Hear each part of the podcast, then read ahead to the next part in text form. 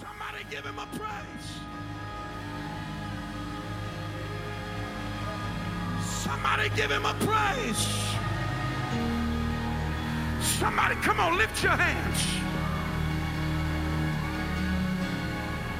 Hallelujah. Come on, all over this building. The glory of the Lord is in this house. The glory of the Lord is in this house. Hallelujah. Come on.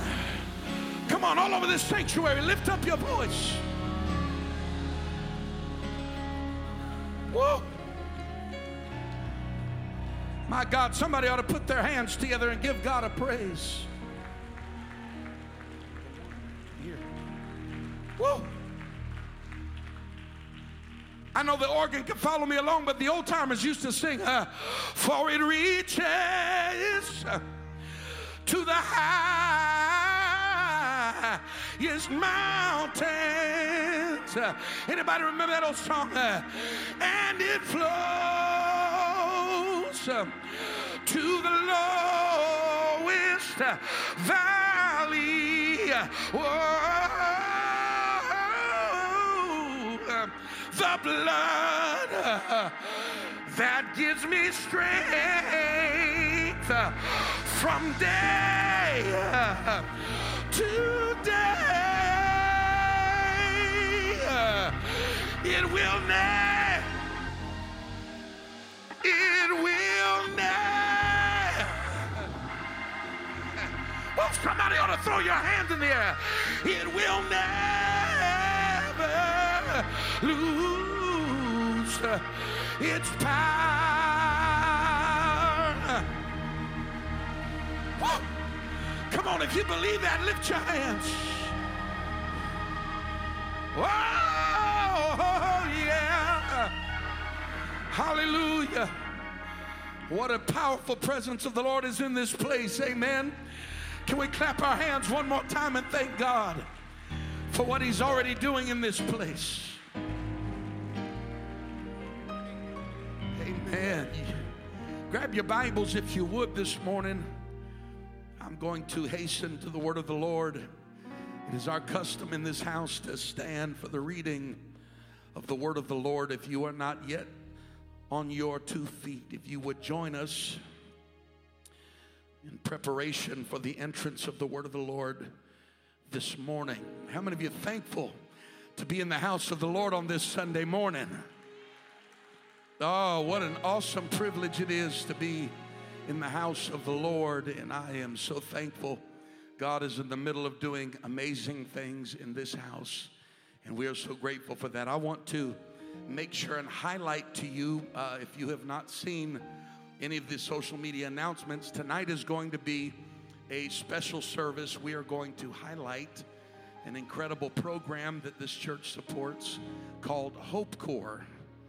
And uh, tonight we're going to have a special presentation, and you don't want to miss it. It's going to be an amazing time in the Holy Ghost tonight. So uh, do whatever you got to do to be here, to save your seat. Y- y- y'all may need to just scoot in a little bit, make room for all the people coming in the doors.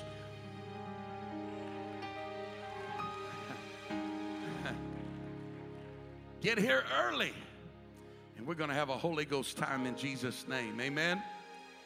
I want to go this morning to the book of First Kings, chapter number 18.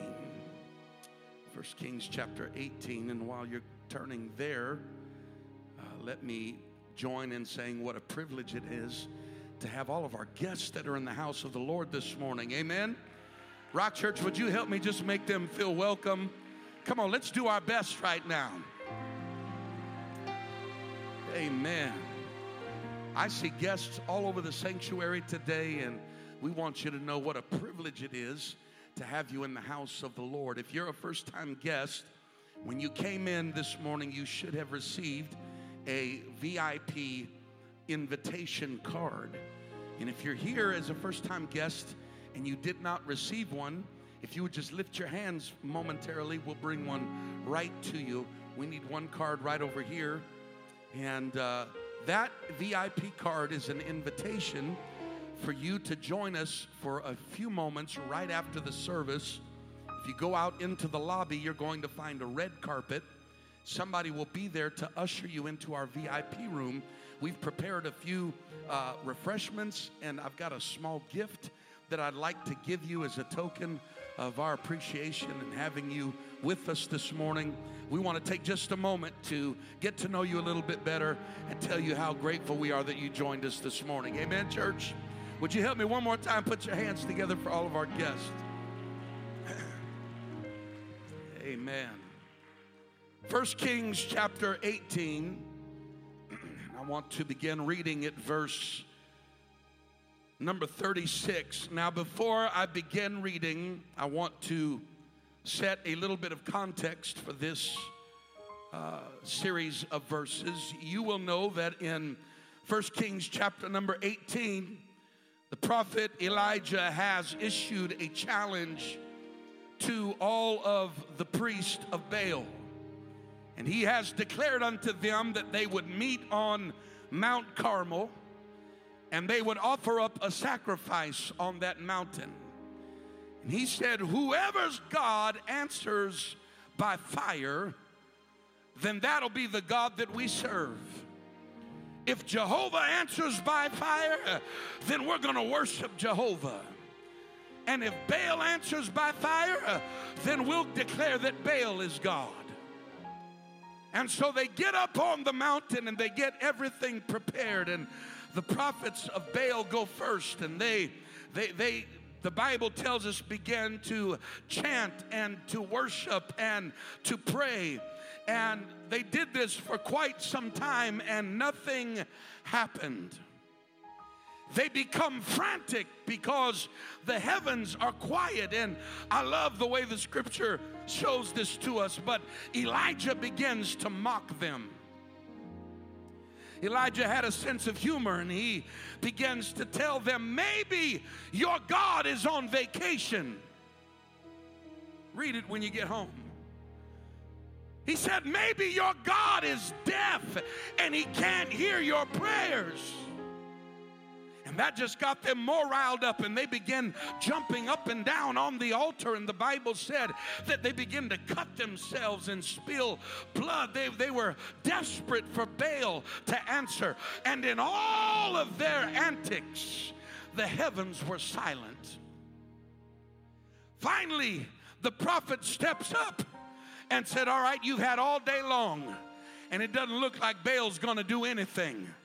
Step to the side. And we pick up here in verse uh, number 36. Uh, the prophet simply declares a 63 word prayer. And it came to pass, uh, the time of the offering of the evening sacrifice, that Elijah the prophet came near and said, Here he goes, Lord God of Abraham, Isaac, and of Israel let it be known this day that thou art God in Israel, and that I am thy servant, and that I have done all these things at thy word.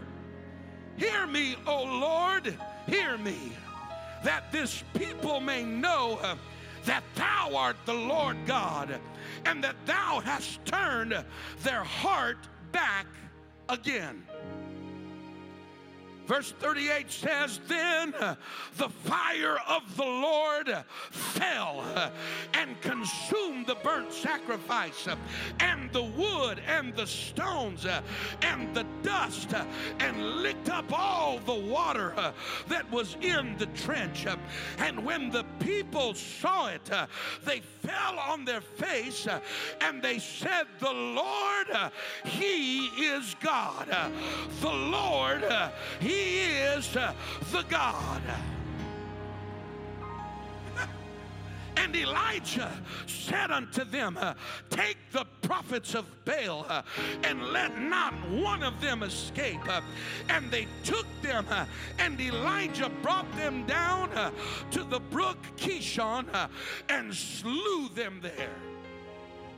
God brought an exceeding great victory to Elijah.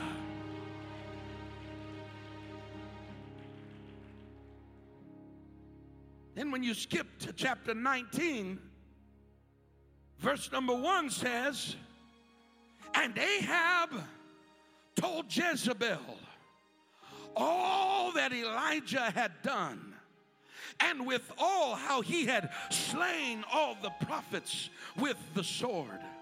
Listen to verse number two.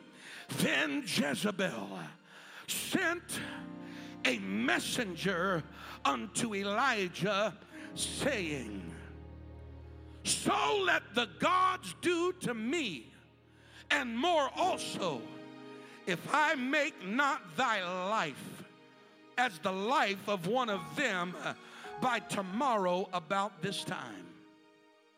Jezebel sent a threat to him and said, Let me be just like one of them. If by this time tomorrow you're not a dead man. Verse number three. And when he saw that, now you got to think like a preacher thinks. I, I, I look at every phrase and word of the scripture. It says that he saw that, but there was nothing to see. She simply sent word. But he let that word turn into a visual in his mind.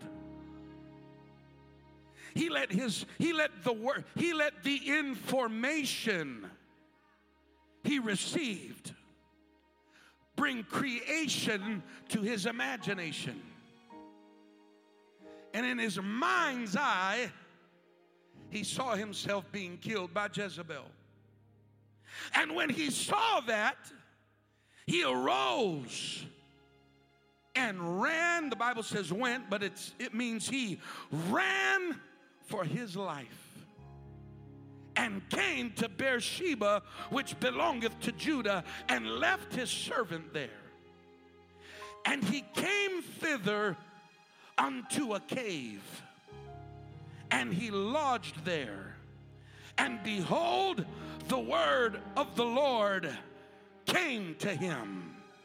And he said unto him, What doest thou here, Elijah? Remember, when God asks questions, it's never to gain information.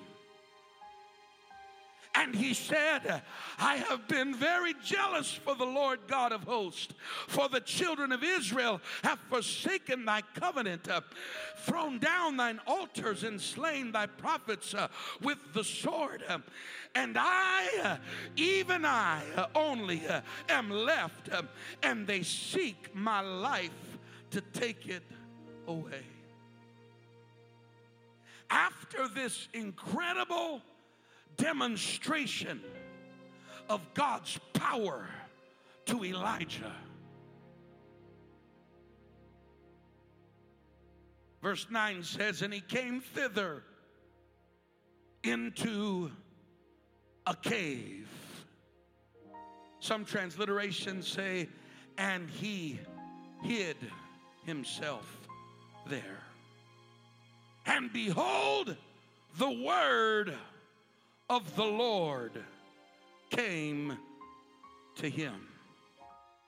For a few moments this morning, I simply want to preach about caves and conquerors.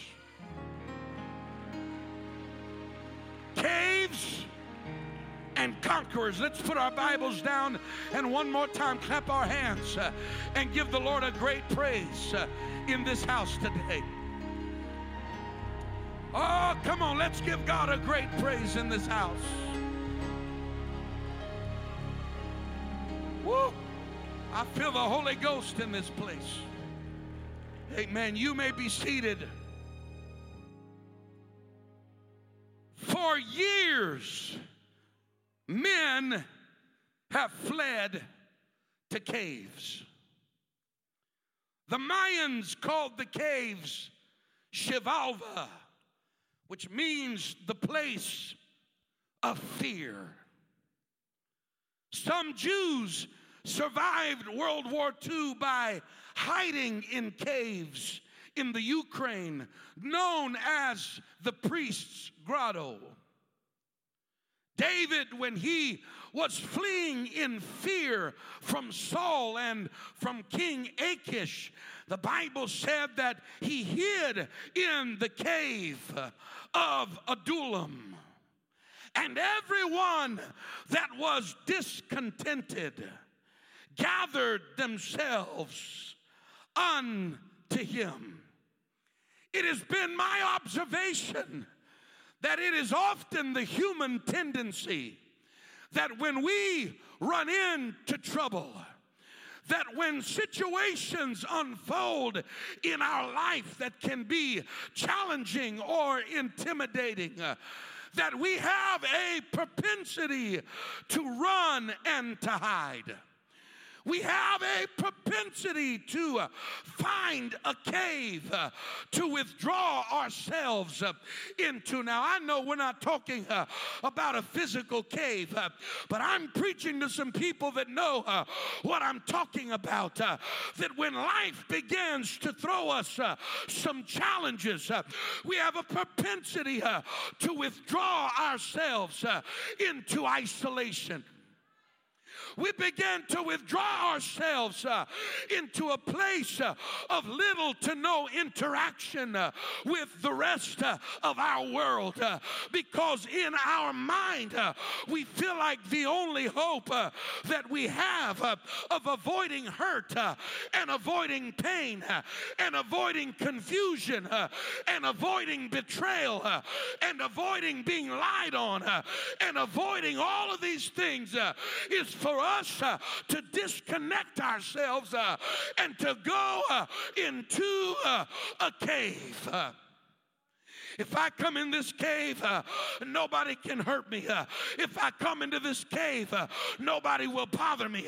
If I come into this cave, nothing will happen to me. Perhaps one of the most famous accounts in history is the account of a man by the name of Shoichi Yokoi. Shoichi Yokoi was conscripted into the Imperial Japanese Army in 1941. Initially, he served with the 29th Infantry Division in Manchukuo in 1943. He was transferred to the 38th Regiment uh, in the Mariana Islands, and he arrived on Guam in, in February of 1943. And when American forces liberated the island in 1944 at the Battle of Guam, Yokoi went into hiding with 10 other Japanese soldiers. And on the evening of January 24th, 1972, some 28 years later, Yokoi was discovered in the jungle he was found by Jesus Dueñas and Manuel de Gracia, two local men who were checking their shrimp traps along a small river in uh, Talofofo. And they had initially assumed uh, that Yokoi was a villager from Talofofo, but managed to surprise and subdue him, carrying him out of the jungle with minor bruising. For 28 years, he hid in an underground jungle cave, fearing to come out of hiding. Even after finding out by leaflets that were left scattered that declared that World War II uh, had ended. You see, once you start down, down the road uh, of fear and discouragement, uh, it becomes one of the most difficult uh, and most narrow roads uh, to try and turn around on. Fear uh, will begin to paralyze you. Uh, discouragement uh, will begin to set boundaries uh, around your life. Uh. Once you begin to live uh, in a state of fear, it becomes one of the most difficult conditions to begin to reverse. I can't tell you how many times I have sat in front of people that their response from the time they were little to trouble in their life was to run. Their response to trouble uh, in their life uh, was to find a cave. Uh, I'm going to change locations. Uh, I'm going to remove myself. Uh, I'm but I tell you, uh, once you begin running, you will never stop. fear will never give up on you. Oh, I wish I had a church in this house this morning. Uh, fear will never turn around uh, and leave you alone. Uh, somewhere, uh, somehow, uh, you will have to turn around uh, and face your fear and face the struggle and face the trouble that is in front of you.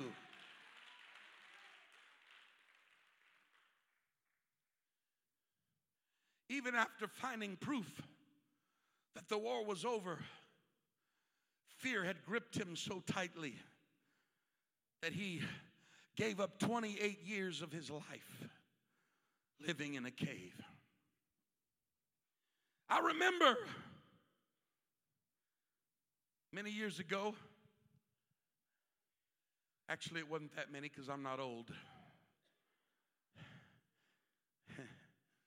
But when I was a young, very young boy, dare I say boy, I wish I could say I was five or six, but I was probably close to being a teenager when this happened. Me and two other of my cousins stayed the night at one of my uncle's houses. And my uncle had us stay in the basement of his house. Now, you Floridians have no idea what a basement is. It's basically a, a subterranean level of your house buried in the ground. And this was an old house, so it did not have fire escape window, it didn't have any windows in it. And when you went into that basement, it was pitch black. And not only did we stay the night at our uncle's house, but we had another uncle that was there that night. And when you got these two uncles together, it always spelled trouble.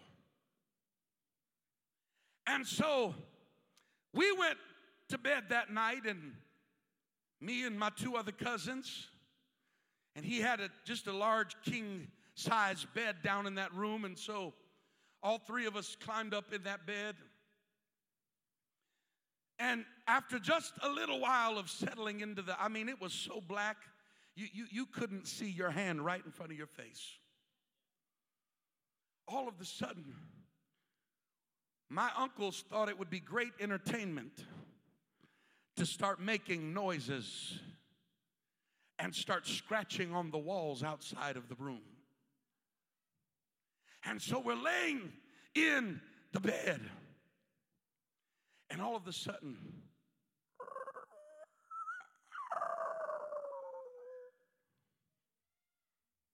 see, they're already getting scared. I love it when kids help you preach.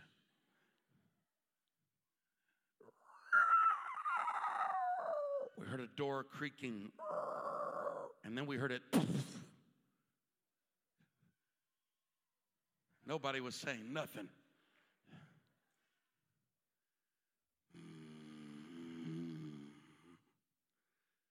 We just quiet, none of us. My eyes were wide open. Next thing I knew, I felt a hand grabbing my shirt. Is my cousin. He said, turn the, go turn the lights on. I said, no, you go turn the lights on. No, you go turn the lights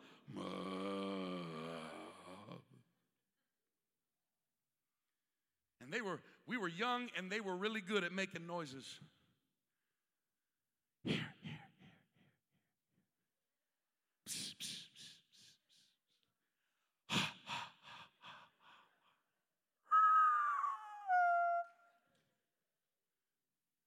You see, in the absence of the illumination of light to reveal truth, the human psyche becomes vulnerable to the what ifs.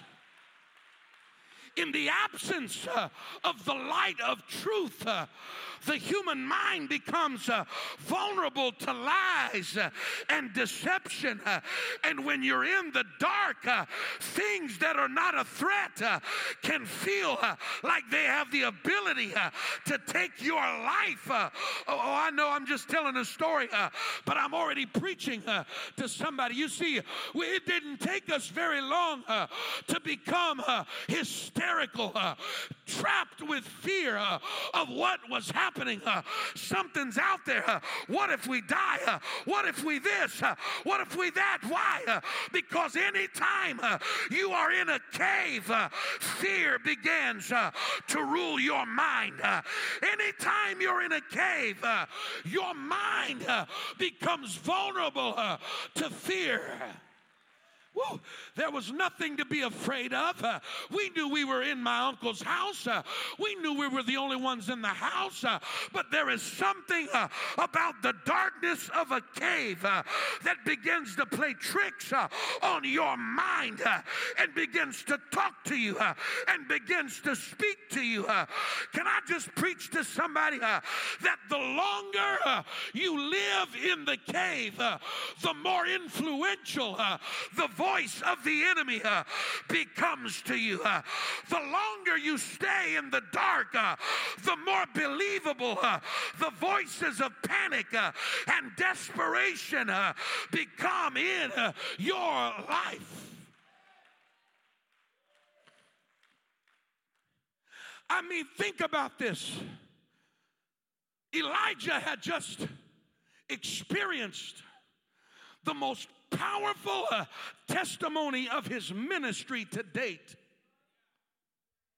He had just, I mean, I wish that happened when I when I prayed. God, you know those people are causing trouble.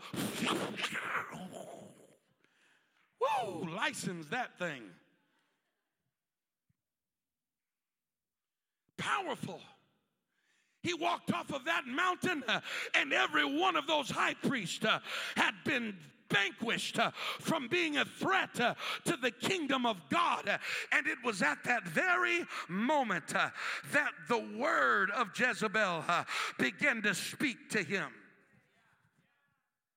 Do you think it was coincidence uh, that at a time of his greatest victory uh, that there was a retaliation uh, from the enemy? Uh, she didn't show up with chariots. Uh, she didn't show up with swords. Uh, all she did was send a word to him. ain't it something how powerful just a report can send you into a cave of fear? Isn't it something how just two minutes on a news channel can have you shaking uh, in your boots. Uh, I, am trying to stay away from that uh, today, but I feel something uh, pushing me in the back. Uh, isn't it something uh, how you can read one headline by a news program that contradicts itself every other day and find yourself running into a cave of fear and find yourself fleeing? oh, I came to preach to somebody. you weren't designed to live uh, in a cave of fear. Uh, God didn't call you uh, to hunker down uh, in a cave afraid. Uh, God created you uh, to live a life of victory. oh, come on, somebody. I just need a church in the building that understands it's not an accident when God gives you victory in your life and the voice of fear begins to talk to you, uh, if you listen long enough, uh, you'll find yourself uh, backed up in uh, to a cave uh, of doubt uh, and what if and fear in your life.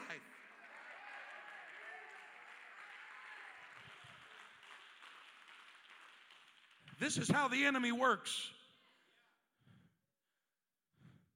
You remember that when Joseph's brothers wanted to get rid of their brother Joseph, that they took his coat and they brought that bloody coat and set it in front of their father. And what did they tell their father? Y'all been y'all been y'all's pastor long enough. He didn't have to tell them anything because they understood the power of the human mind. The human mind began to come up with every scenario, every worst case scenario. What if this happens? What if that happens? What if they're right? What if he's dead? What if he, and before you knew it, he spent years of his life mourning over a son that was living. He spent years of his life depressed and in pain over a son that was alive and well. I came to preach to somebody that if you let the enemy enemy. Uh, he'll steal your thoughts. Uh, he'll control your mind. Uh, he'll have you so wrapped up that you can't even enjoy the life God's given you because of the fear of the what ifs. I came to declare to somebody uh, you were not created to worry. I said, You were not created uh, to worry. My God, I'm going to preach that uh, until every devil in this building uh, has to put its finger up uh, and bust for the back door. Uh. God did not give you uh, a spirit of fear, but of power and of love and of a sound mind. whatsoever things are pure, whatsoever things are true, whatsoever things are lovely whatsoever things are of a good uh, report, uh, if there be any virtue, uh, if there be any praise, uh, think uh, on these uh, things. my God, I'm a conqueror. I refuse to live in a cave. I'm a conqueror. I refuse to let the voice of the enemy back me into a corner of intimidation and seclusion Oh, the same God that brought down the priests of Baal is the same God, Jezebel, that'll bring you down. I feel like preaching to somebody. The same God that's kept you all these years and kept you alive and kept you breathing is the same God that's going to keep you alive to complete his purpose, to complete complete uh, his work. Uh, no weapon uh, formed against you shall be able to prosper. My life is in God's hands.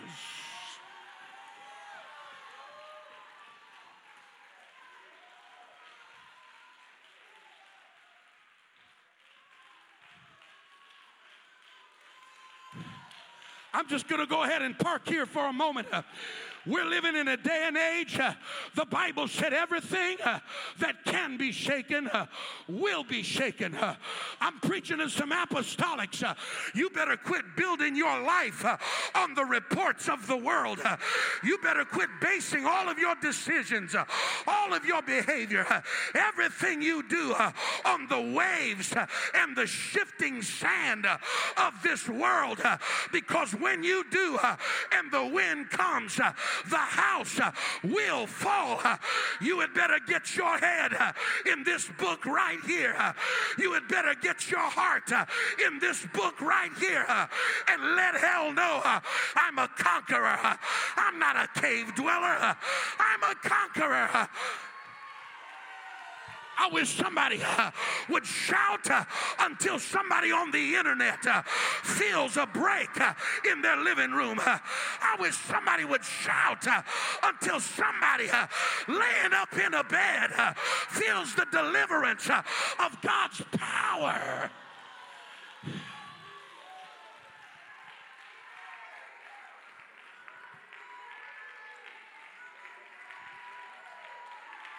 I'm just going to go ahead and throw this out here.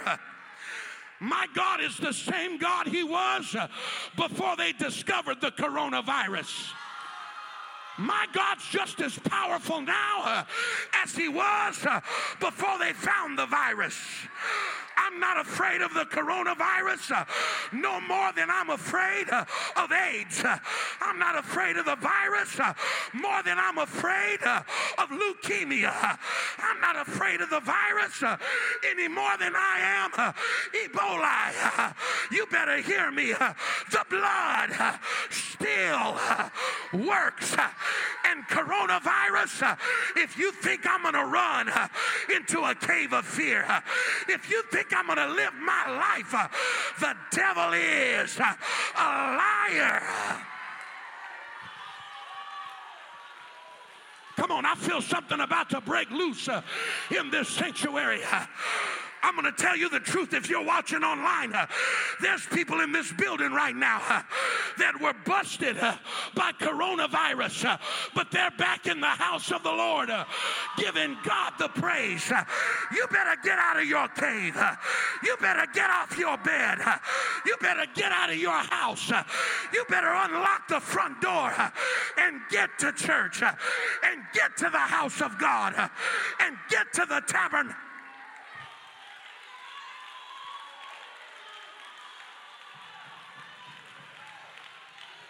Come on, somebody. The longer you live in the cave, the more influence the darkness will have on you. The longer you live in the cave, the more the voice of God. I feel something. I feel like somebody turned the light on this morning. Somebody put the light on.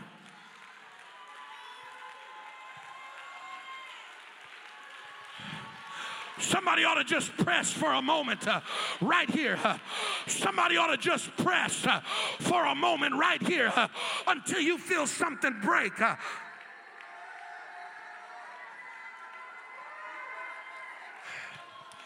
I'm not living another day with this oppression.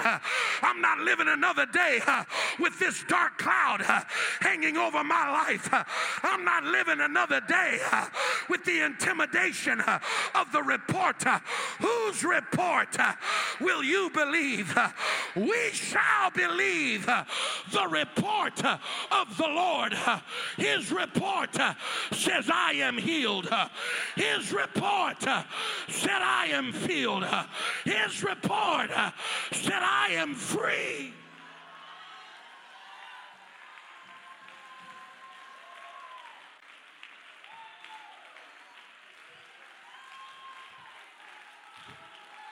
My God, I feel a boldness of the Holy Ghost in this place.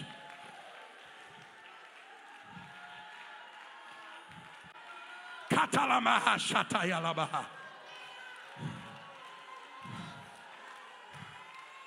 Notice, I didn't even intend in preaching all this, but I'm just following the Holy Ghost. Notice the language that the world wants us to adopt about a new normal. The voice of Jezebel wants you to get used to staying at home. This is the new normal.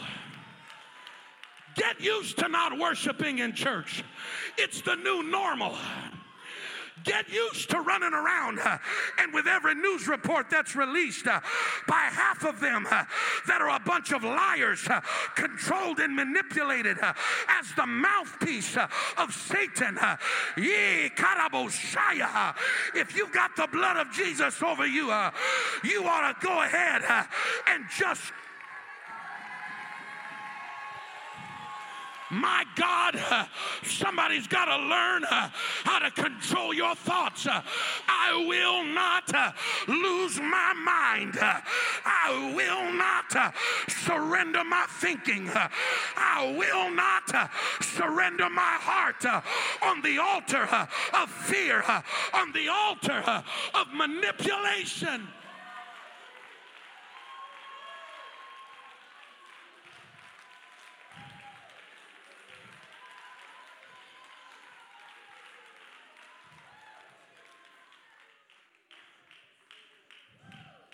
I'm not a conspiracy theorist. That's just an ex- That's just an accusation by Jezebel to try to marginalize the authority of God's word. That's what Satan's been doing since the, the garden. That's not what the word meant. That's not what God's word means. That's not what oh, the devil is a liar.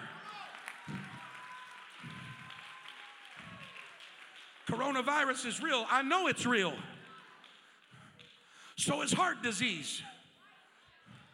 So is cancer.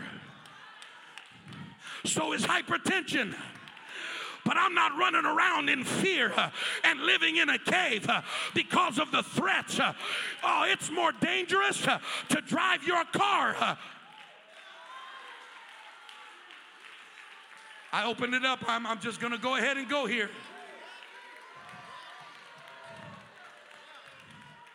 I'm just going to draw a line in the sand. And this isn't intended for people who are at home sick. If you're at home sick, stay home and get better. But as soon as you get better, come back to the house of the Lord.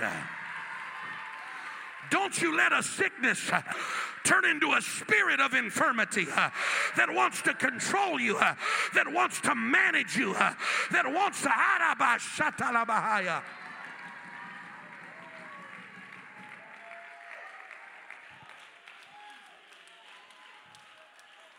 You look it up when you get home.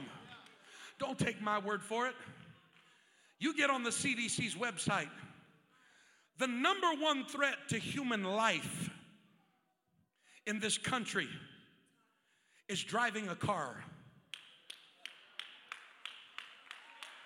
Don't take my word for it, you go look it up.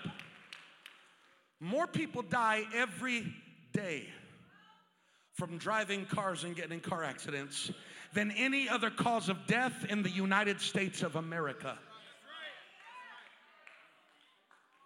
Do you know how many deaths there were just in Lee County yesterday by car accident? Guess how many deaths there were yesterday by the coronavirus in Lee County? Zero. But there's some of you who didn't come to church this morning because you listened to a news broadcaster that said, Oh, there's a, a rise in Florida going on uh, with coronavirus. Uh, you better run and get in your cave. Uh, the devil is a liar.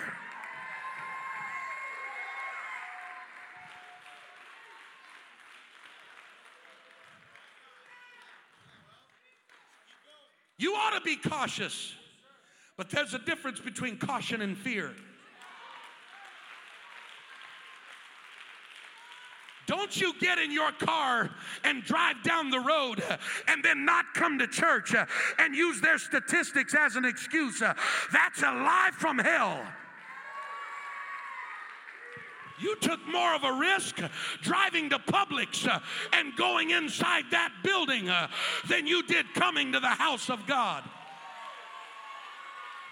Somewhere we better recognize uh, the difference uh, between a legitimate sickness uh, and the influence uh, of demonic activity uh, over a world uh, and a country and a nation.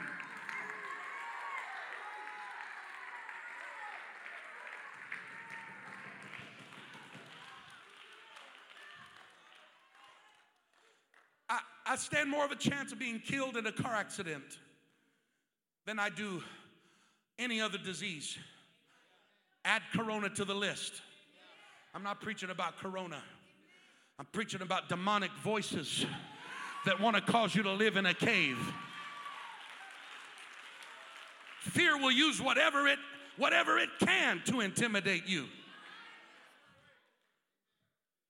Now, if I was going to read those statistics, fear would tell me, I can't drive. I'm gonna have to walk to church. What do you mean walk to church? I mean, you it's a 20 minute drive to your house. It's too risky. Or I just can't go to church because it's too risky. I'm gonna say it, you can do whatever you need to do with it. If the shoe doesn't fit, then don't put it on.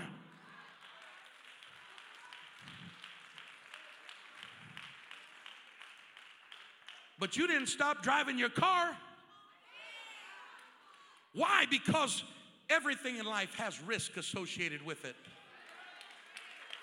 The point of life is not being safe. Now, don't go and take that as a soundbite and turn it into a misinterpretation of what I'm saying. Pastor said we shouldn't even be safe. That's not what I said. You ought to be safe. But the point of living isn't safe. Because anything you do has some level of risk that you have to mitigate. Every day you have to, if you're gonna cross the street, there's risk involved. You hear me? There's risk involved in crossing this. You don't believe me? Just look at the dead raccoons and cats. But something on the other side of the road that you want to get to rises above the risk. And at some point you say, that is more important than the risk involved. And so, fear would tell me I can't cross the street. But caution says, I'm gonna go ahead and cross the street, even though there's risk involved. But caution's gonna cause me to look both ways before I go across. Caution is going to tell me to wait for the light to turn red and for traffic to stop. I ain't crawling in a cave. I'm just going to be careful. Uh, there's a difference uh, between being cautious uh, and living life full uh, of fear. Fear said, I can't, I can't ride in the car. Haven't you heard? The only difference between the statistics, of cars driving a car and corona or different effect on you is one's being pushed by the voice of the enemy.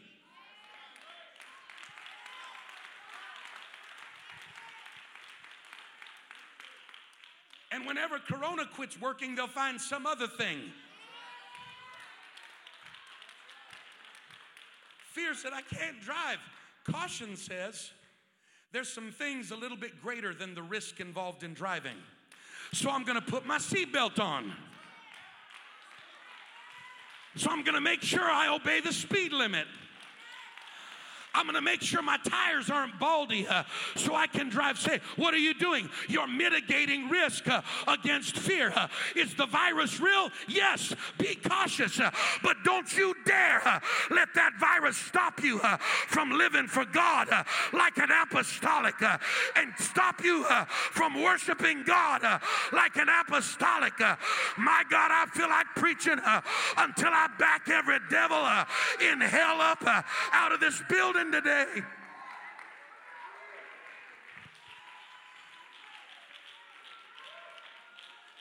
Did you know that over 50% of the nation's cases of the virus came from New York? Because of the concentration of population and the, the outbreak. Did you know that 60% or better, I don't remember the exact number, of those people that tested positive for the virus were sheltered in place. They were sheltered in place and they got the virus. You know why? Because the virus doesn't just go to church.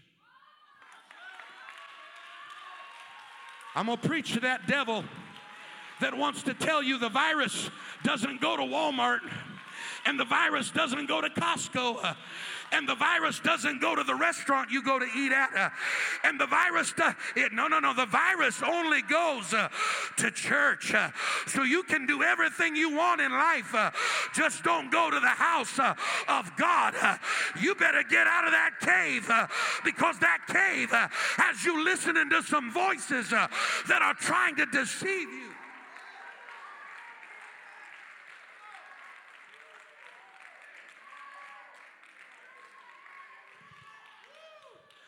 I can give you lists of people right now, names and phone numbers that haven't been to church in three months that have the virus. Now, you tell me, would you rather have the virus being outside of the house of God uh, and the body of Christ for three months? Uh, or would you rather deal with that situation uh, while you're faithful to the house of God uh, and you've got the closeness uh, of your brothers and sisters uh, to encourage you?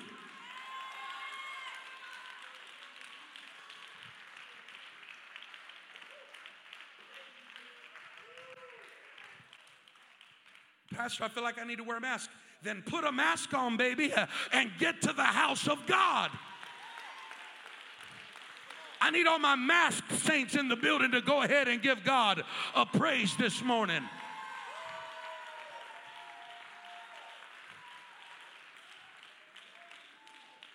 Well, I need the social distance. You can spread out much further here than you can all the other places you keep going every week.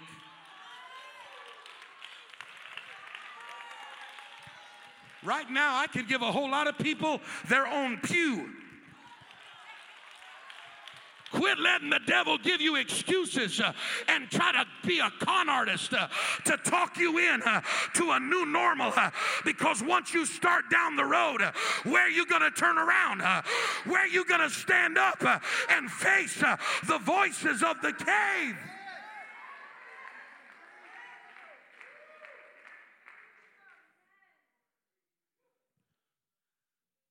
Elijah, what are you doing in the cave, boy? His perception was all messed up because he had let a voice, a word of fear come to him. I tried to get away from this, but I feel like I need to come back to this. Some of us jump and shout and holler, and then we go home and lend our ear to a bunch of garbage all week long that causes us fear and anxiety and worry. How many more weeks are you going to keep doing that? I'm going to ask you a legitimate question. How much time have you spent reading your word?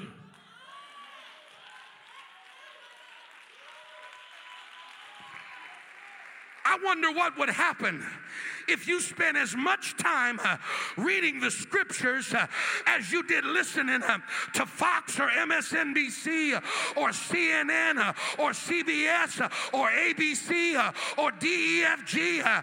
Get your ears off of the voice of Jezebel and hear the report. Oh, because if you started reading, you would stumble up on Psalm uh, 91. uh, He that dwelleth in the secret place uh, of the Most High. That's my kind of sheltering in place. I'm not staying at home. I'm going to dwell uh, in the secret place uh, of the Most High. Shall abide uh, under the shadow uh, of the Almighty. I will say uh, of the Lord, He is my refuge and my fortress.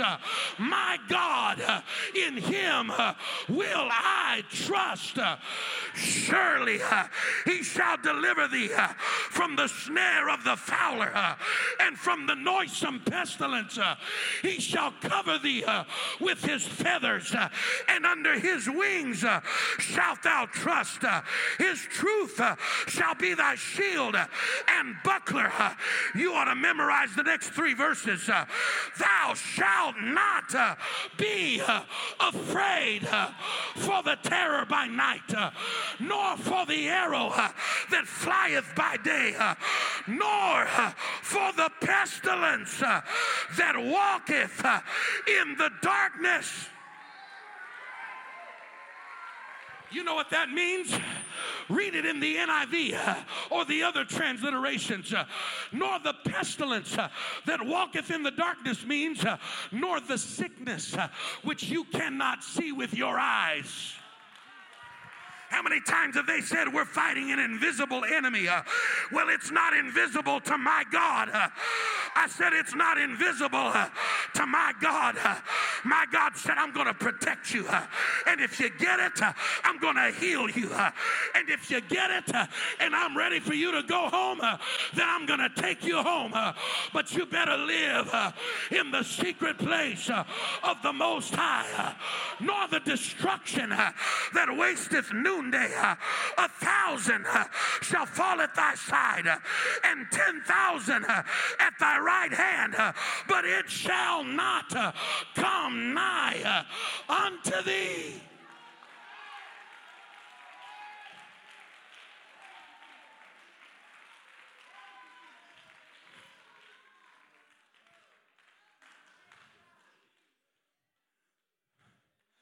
Don't you dare take sound bites from this sermon and start posting videos taking my message out of context. Don't you be a liar. Don't you be a deceiver. I'm preaching to somebody right now.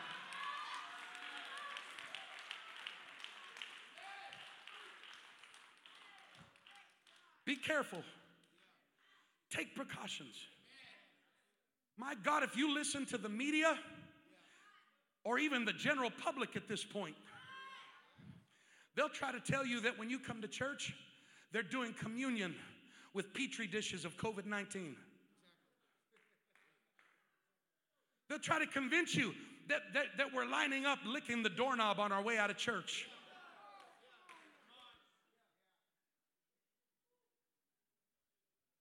They'll convince you that all of our greeters have COVID 19 and were instructed to do a Benny Hinn blow on you as you walk in the door.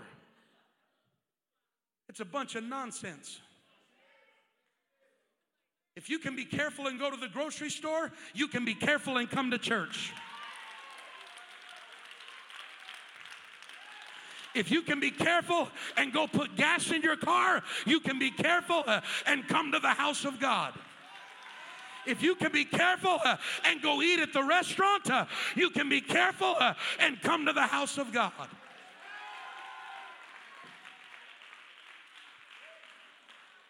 Everything that can be shaken will be shaken.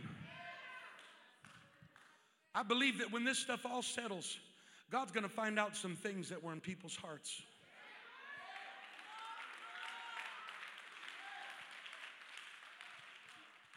COVID 19 isn't changing anybody, it's only revealing who they are.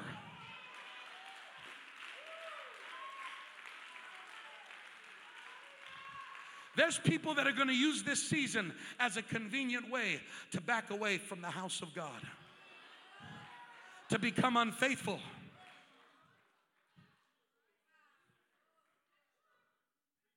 There's going to be other people that this virus causes them to draw closer to their God. I trust Him now more than I ever have. I'm worshiping Him greater now, Brother Steve, uh, than I ever have before. Uh, I'm more convinced uh, of His power uh, now uh, than I've ever been before. Uh, I'm more convinced He's a healer now than I ever was before. I'm more. A conqueror has no place living in a cave.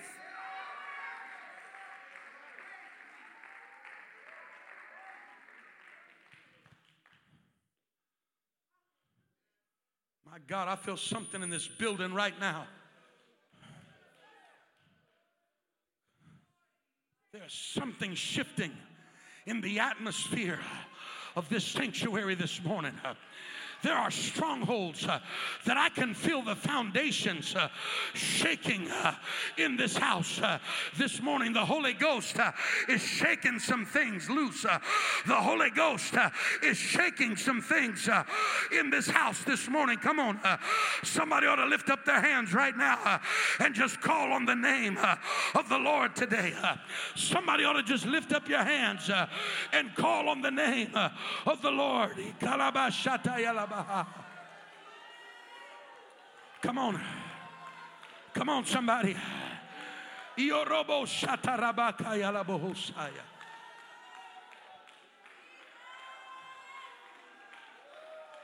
Come on. Yalama shatarabokosaya. Yalama shatayalabahasaya.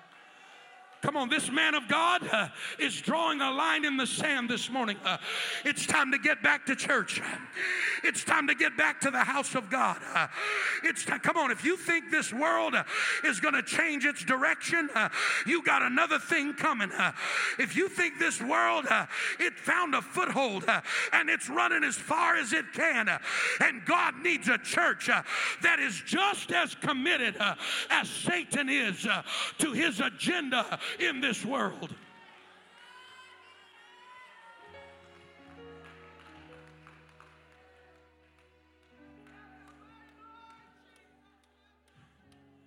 I want you to hear me, church. While there are some of us struggling with this thing, I just sat last Sunday, Sister Jeanette, in the VIP room with two guests, brand new first time visitors, that were in tears. and they said, My God, we didn't think there were any churches that were still having church. She said, I've been going through the worst time uh, in my life the last few months, uh, and I haven't been able to find a single church. Uh, what's wrong, she said, with churches? Uh, that this world is in the greatest trouble uh, that it's ever been, uh, and the church is hiding in a cave. what's wrong with her? I said, Ma'am, I promise you, we're not hiding in a cave. we're right here. we're where we always been. we're standing on the rock.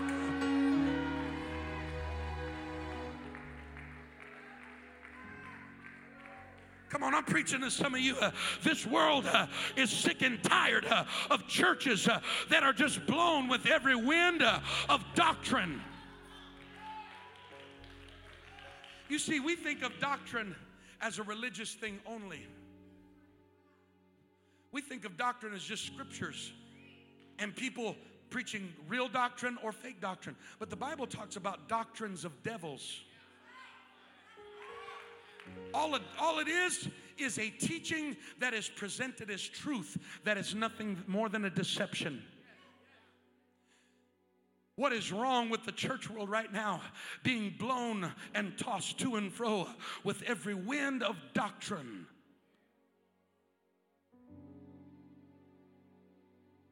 I respect our authorities. I respect our governments. I respect healthcare, healthcare workers. I thank God for them because when I've been to the hospital, I thank God there were some people there that knew what they were doing that could help me get back to health. I thank God for all of those things. But you better hear me. Cursed be the man that trusteth in the arm of the flesh. At the end of the day, I'm going to bet my life on this book right here. at the end of the day, I'm building my life on this book uh, right here. Uh, not on popular opinion, uh, not on social events, not on pandemics, not on world events. I'm living my life based on the principles of this word right here. This city needs a church that's in revival said this city needs a church uh, that is in revival, uh, not tossed to and fro, uh, not, not, not, oh, come on, I feel the Holy Ghost. Uh, they don't need a church uh, that's double minded uh, and we're not sure what God would do, and we're not, no, no, no, no, no, no. We got a mission and it's clear and it's been established from days of old, and we will not vary from it, and we will not go to the left, and we will not go to the right.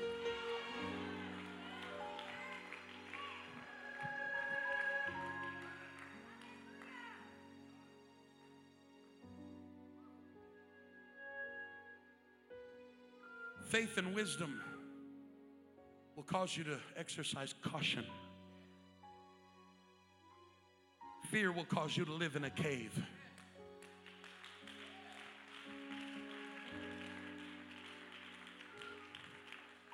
I didn't make it to the first two points of my sermon today, but I think I made it to what God wanted to say in this house this morning.